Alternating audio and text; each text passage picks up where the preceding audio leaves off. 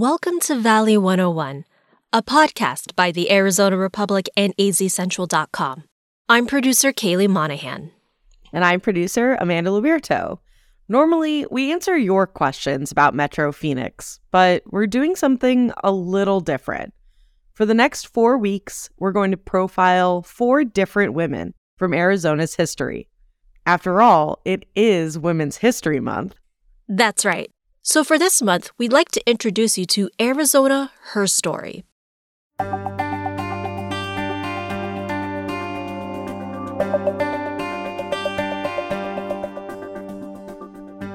In this series, you'll hear about incredible entrepreneurs, artists, politicians, and even criminals. Each woman has her own unique story that has become ingrained into the fabric of our state. And we should point out, this month holds a special significance for you, Kaylee. True. For the last five ish years or so, I've taken the opportunity to research Arizona women who history has seemingly bypassed or even forgotten. As a native of the Grand Canyon state, I felt a glaring hole in my local knowledge, and I'm a history nerd. I mean, aren't we all here at Valley 101? I've definitely noticed. Women's History Month was, and still is, the perfect excuse to explore some of the notable women of our state. I think this is such a fun project, and I'm glad that we're doing it again. And this year, I'm excited to be a part of it as well. So, how about you start by explaining the series? Gladly. So, Arizona Her Story will explore women from all walks of life who have made an impact on our state, great and small. But one key aspect is that these are women that most people probably haven't heard of or don't really know about. All right, so we're not going to do like the Sandra Day O'Connors or the Rose Moffords of Arizona. Correct. While those women are completely noteworthy and worth knowing about, I feel that it is important to shine a light on those women who are lesser known by our communities. I think that's great, and I think it totally fits what we do here at Valley 101. So, to kick off the start of the series and the start of the month, who are you introducing us to? Aira Hackett.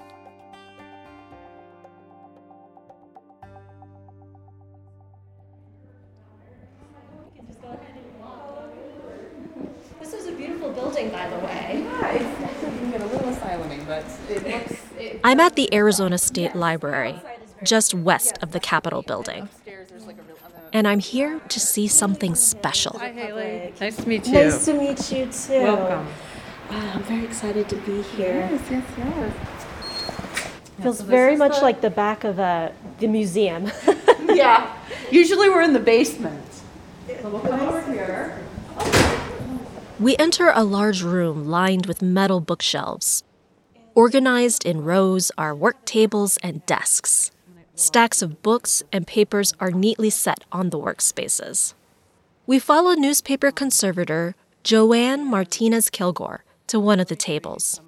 Carefully laid out are the original copies of the Arizona Gleam, the newspaper Aira Hackett founded. Yeah, physical papers. So the paper itself, the Gleam, has been in our collection for some time, many years now, but only on microfilm. This is Asa Espinado. She is a newspaper collection librarian for the state library. The issues that we have on microfilm, we don't have the physical copies any longer. I'm not sure what happened to them. Maybe they were donated, maybe they were, you know, they've moved on. Uh. But a couple years ago, after those news stories about the Gleam were published, we were contacted by a local resident in Phoenix who told us that they had some issues in their home. And so they donated these, and now we have them here. The old papers are browned with age. One is even slightly green. So I asked Joanne about it. What's turning the paper greenish? I think it was green to begin with. Was it? Okay. Yeah, yeah. And then, of course, the brown is the exposure to oxygen, so oxidation, it brings out the acid content in the paper. When the donated papers first arrived, they came folded, like newspapers usually are. But being so old, they are delicate, and you can't just open them like a current paper. We have a humidification room that has, it's like we call it the paper spa. And so we put them in the paper spa and they relaxed for a couple days. and then we were able to flatten them out and put them under weight. And then they are interleaved where there's termite damage because the termites gnawed through the papers, so the papers can get tangled in one another. Despite the museum like environment, we aren't required to use gloves. Instead, Joanne shows us a little tool to help us turn the pages and limit the amount of actual contact with the newsprint. So I have a spatula here to use to turn this page or maybe even the interleaving. It just kind of helps you. Despite being over 90 years old, the papers are still legible. There are stories about local residents, businesses, and events. At the start, the Arizona Gleam was hyper local, as Asa points out. Then there's like so local that it's like so and so was sick and she spent the day at her mom's house.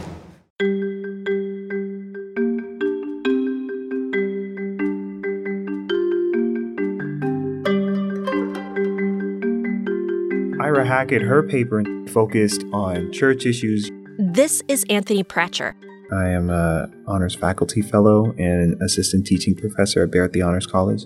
He sat down with me in our studio in downtown Phoenix to talk about Ira Hackett. She had articles, editorials where she talks about what it meant to be a good mother. She even had an article where her daughter talked about how much she appreciated her mom. So I think what she saw was an opportunity to fill a need as far as providing social commentary to uplift the community as opposed to focusing on politics. And, and, this isn't to say she didn't encourage people to vote. She did. She was absolutely an advocate for participation in those kind of ways. But what she was able to do was give people a sense of the best that they could be and to allow them to see themselves in a light that wasn't in competition with the racist world around them. It was really more so about highlighting the joy of black life in the black community at that time.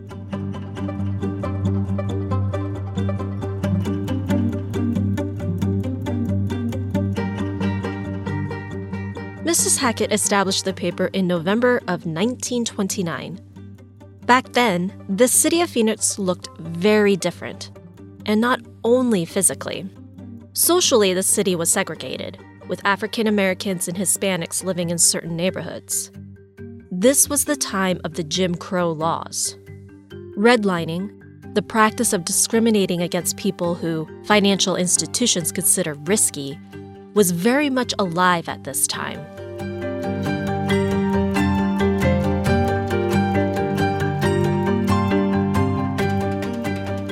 Valley 101 looked into the history and practice of redlining in a previous episode.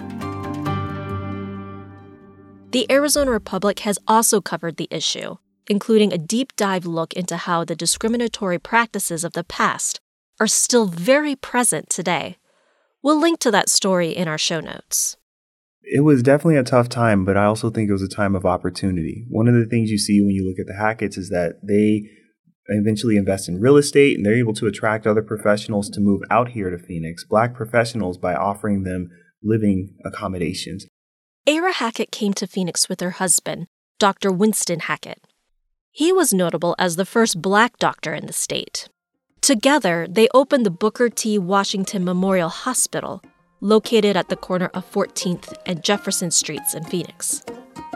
The building they used was actually the home of former territorial governor Joseph Kibbey.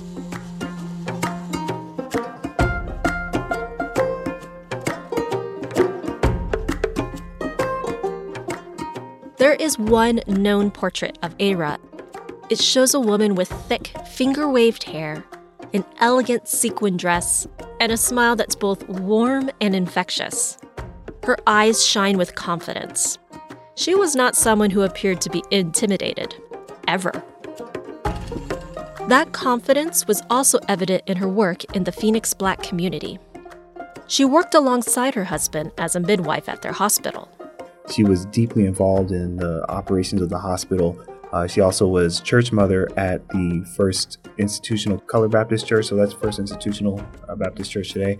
And what was I think so interesting about it was the way as as church mother, she really put on a lot of different activities for youth and teenagers. So she being a younger woman herself, maybe around 25, 26 was in charge of a lot of 7 to, you know, 15 year olds and showing them ways that they could be engaged, uplift themselves while living here in the Valley. Dr. Winston Hackett came to Arizona in 1916. It's not clear whether he brought Era with him or if she came later, but they both came from Texas.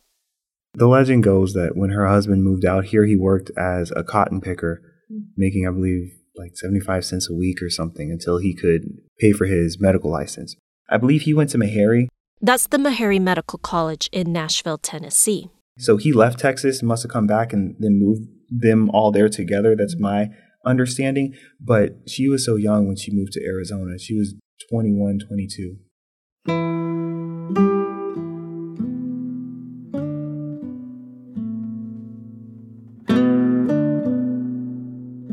Bear in mind, the U.S. Civil War ended about 50 years prior to the Hackett's arrival. Arizona had ties to the defeated Confederacy. In fact, the Confederates declared Arizona part of its own territory on August 1, 1861, at the start of the Civil War.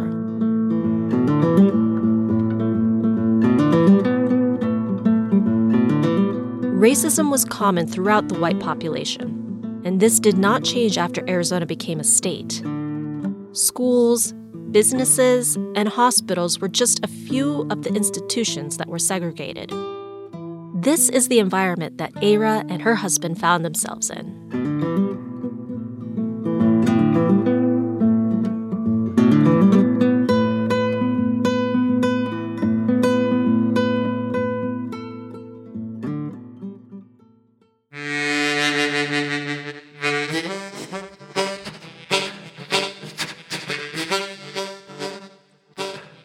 But the discrimination the black community faced in Phoenix did not stop Era.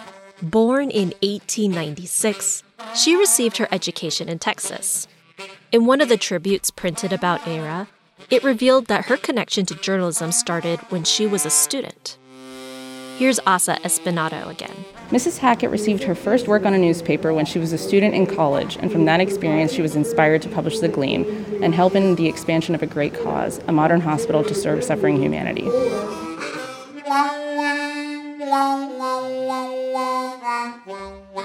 Era Hackett was the only African American female owner of a newspaper in Arizona at that time, and one of the very few in the whole country. The story goes that she started the Arizona Gleam in her living room with a mostly all woman staff. Some of the journalists she employed included Tilly Turner, Ruth Phillips, and Consuela McHenry. To be clear, there were other black owned publications in Arizona at this time. But as Anthony Pratcher explained, those were owned by black men. The reporters and publishers were men as well. She hired women in the community to go out and find the society news, to find about the church news, and to write about it, giving a voice to people who, prior to that time, really weren't able to be published within the state. As we heard earlier, the paper started by publishing community stories. Here's Asa Espinato. You know, initially it starts off as church news, but it very quickly turns into, you know, a variety of content, especially more civic and social political issues. Era was highly involved in church debates, as well as with the local NAACP chapter. She was a member of the Arizona Federation of Colored Women's Clubs. And both she and her husband, Dr. Winston Hackett, were very involved in civic engagement. So, yes, she was a woman about town. She was definitely making these connections, you know, was very much revered in her church, which was the first colored Baptist church, also on Jefferson Street.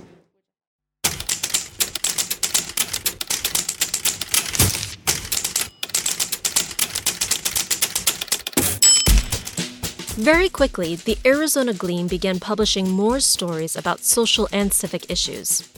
Its weekly publication soon spotlighted racial discrimination, segregation, and lynching.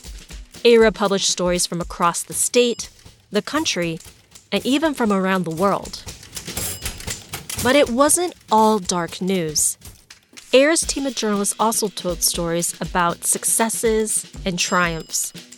One such story includes the increase of African American instructors at the State Teachers College in Tempe. And while Era never told readers who to vote for, and her paper would give candidates equal treatment, She did write in an editorial, quote, I do pledge myself to support the man who will give my group the fairest deal. The colored race knows who they think best to vote for. The man who is a friend to the colored race. So I think it really speaks to like folks speaking from the community, not necessarily for the community and like their concerns.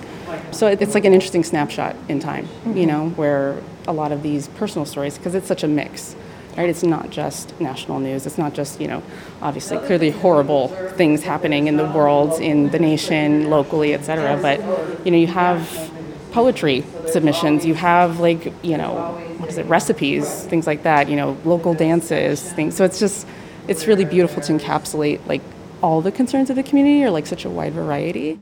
By the second year of production, the slogan, Arizona's only regular colored publication, was added to the Gleam's masthead. Back at the archives, we continue to look through the papers. We spot a write in from a James Earl Davis. On the paper's fifth anniversary, this gentleman wrote in, you know, expressing his appreciation for, you know, all the work that was being done. And he says right here, I worked with the late Miss Era E. Hackett, who was editor and publisher of the Arizona Gleam. She made a very fine contribution to the progress and advancement of the city and state through the printed word in that medium. In another edition, we see one of Ara's reporters had this story. Hackett's are hosts. Thursday evening, July 13th, Dr. and Mrs. W.C. Hackett entertained at dinner in honor of Professor J.H. Palmer of Tuskegee Institute, Alabama.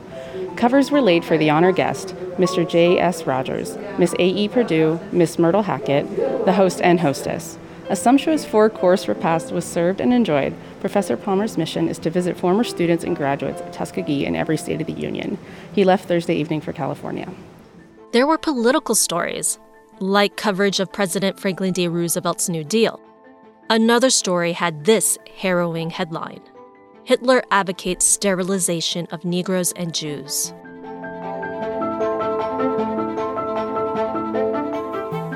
On the front page of the October 8, 1932 issue is this story Every Man Equal Before the Law, Garner. And it refers to the Democratic vice president nominee, John N. Garner, stating that in matters of race, he will view all people as equal as the vice president. Garner is quoted in the story as saying, Every man equal before the law, special privileges to none, black or white, high or low, rich or poor. That has always been my policy. Colored people who know me can attest to that fact. End quote.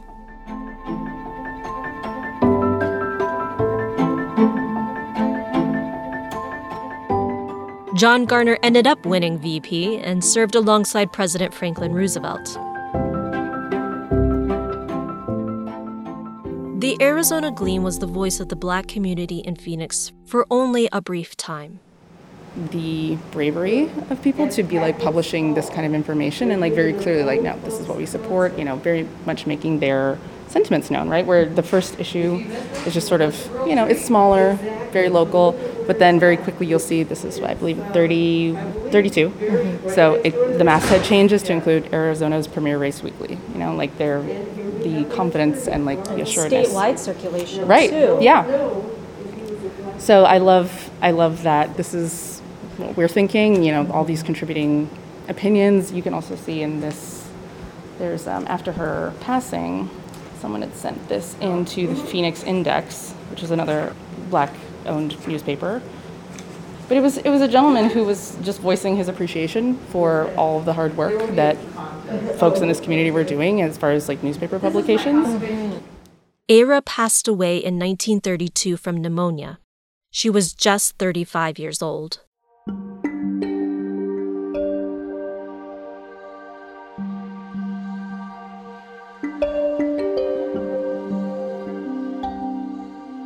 The Arizona Gleam carried on publishing for a little while after her death, but it started to fizzle out without her. It's not clear when the paper stopped publishing, but it was definitely out of circulation by 1938. However, its impact resonated far longer than its lifespan, much like Ara herself. As for her husband, Dr. Winston lived to be 67 years old. The hospital he built with Era eventually shut down, and he passed away in 1949.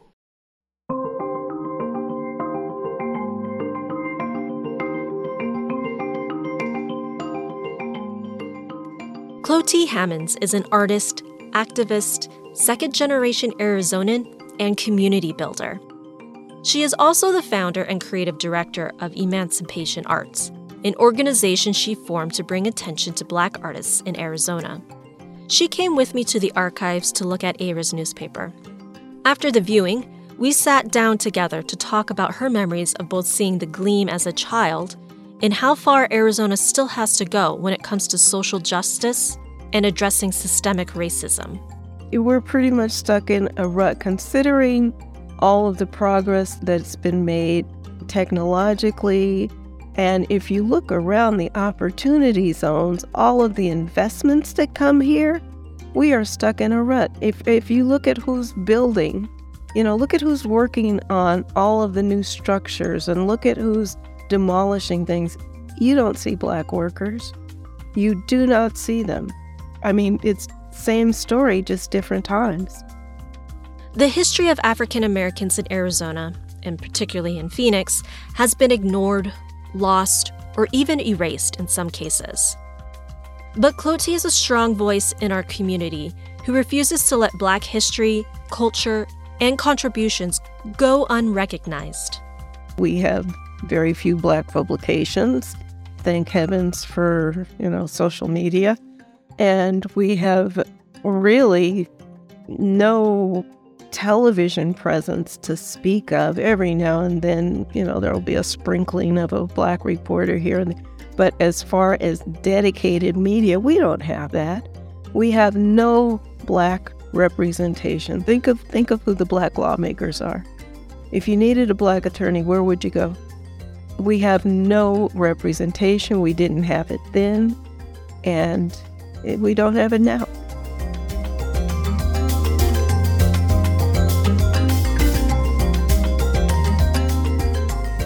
When we were looking at the newspapers, Clottee discovered something. That is my granddad. Oh my gosh. She points to an advertisement for wood, coal, and kindling. They spelled it wrong, but that's that's his business. That's The misspelling she's referring to is the D at the end of Hammond's. Rather, the ad says Hammond's Fuel Company with a D at the end. wood, coal, and kindling. He sold kerosene. He delivered ice. He did hauling. It turns out Clottee's grandfather was neighbors with the Hacketts. I asked her about it and if she heard any stories about the Hacketts from her family. I don't have any way of knowing any of that because generationally, when you're a child, you stay out of grown folks' business. At least black kids do. Okay, so I really don't know. And the Hacketts had passed long before I was born. But what she did remember was seeing issues of the Arizona Gleam in people's homes. I grew up looking at black news. You know, Jet Magazine was in every household. Uh, first of all, I'm very grateful to have access to these archives and see these printed pages firsthand.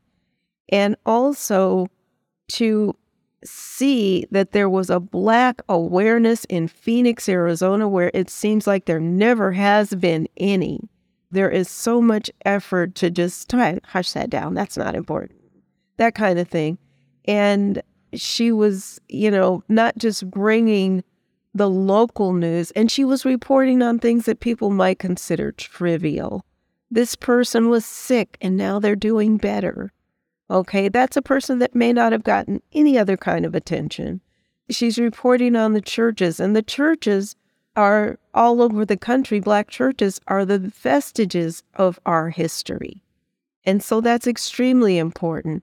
Looking at the names of the other people that reported and finding names that I was familiar with just because I lived here. So yeah, I, I mean I could come back and look through those things again and again and again.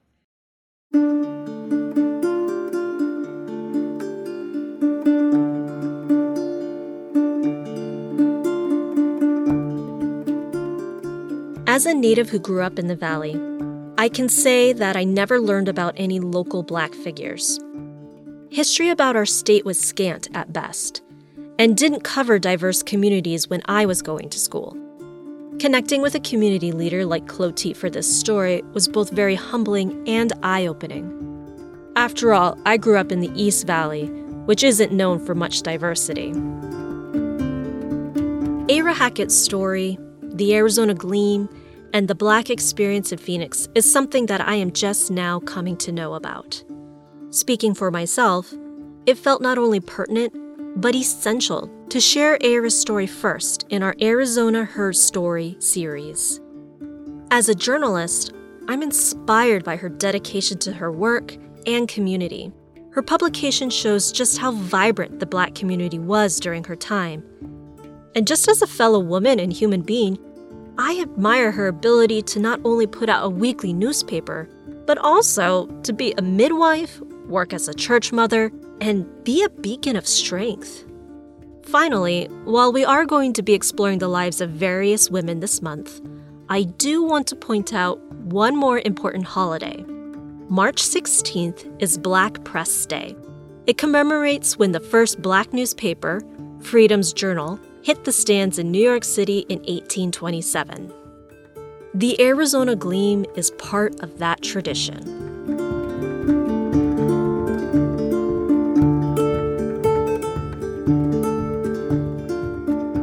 Anthony Pratcher sums up Aira's legacy this way. So, someone like Ira Hackett, she's a trailblazer, but she's such a free spirit. She's independently minded. She's self starting. I mean, she's an entrepreneur. Not just that, though, she's civically oriented. She cares about her community. She really wanted to see what she could do to create a better world, not just for her and her family, but for the neighbors around her. Someone like that is somebody who all of us who are inheriting her legacy owe a debt of, I don't know if I want to say gratitude, but at least respect and honor. I do think that even when you think about the fact that the Hacketts, they, they opened a tuberculosis center. They had tuberculosis cots for African Americans. Tuberculosis was the leading cause of death of Arizonans under 45 up until World War II. And these numbers were exacerbated in African American communities due to the structural issues that we've already discussed. So she put herself on the line to serve people who were being left to die by the state. And in that sense, when you think of what she did in healthcare, when you think of what she did in journalism, when you think of what she did in institutional life, she really did lay a blueprint for future Arizonans, black, white, brown, yellow, red, however you want to understand it, but for all people to see how they can contribute to the community and give more than they're taking and leave the world a better place than the one that came before. She's absolutely a role model in that sort of sense and somebody who we all should be proud to say is a fellow Arizonan.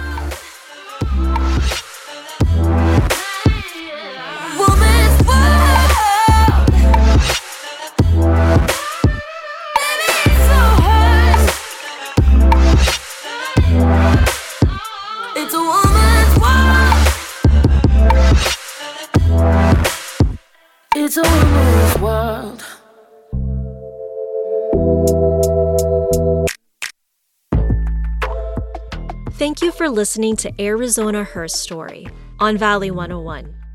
This podcast is a production by the Arizona Republic and azcentral.com. Next week's story will profile one of the most notorious coach robbers of the Southwest. But for now, make sure to like, rate, and review our show. Subscribe to us wherever you get your podcasts. And if you liked this episode, share it with a friend. Submit your questions about Metro Phoenix to Valley101 at azcentral.com. We're also on Twitter and Instagram. Just search for AZC Podcasts. Special thanks to all our guests for sharing their time and knowledge with us. For Valley 101, I'm producer Kaylee Monahan. We'll see you next week.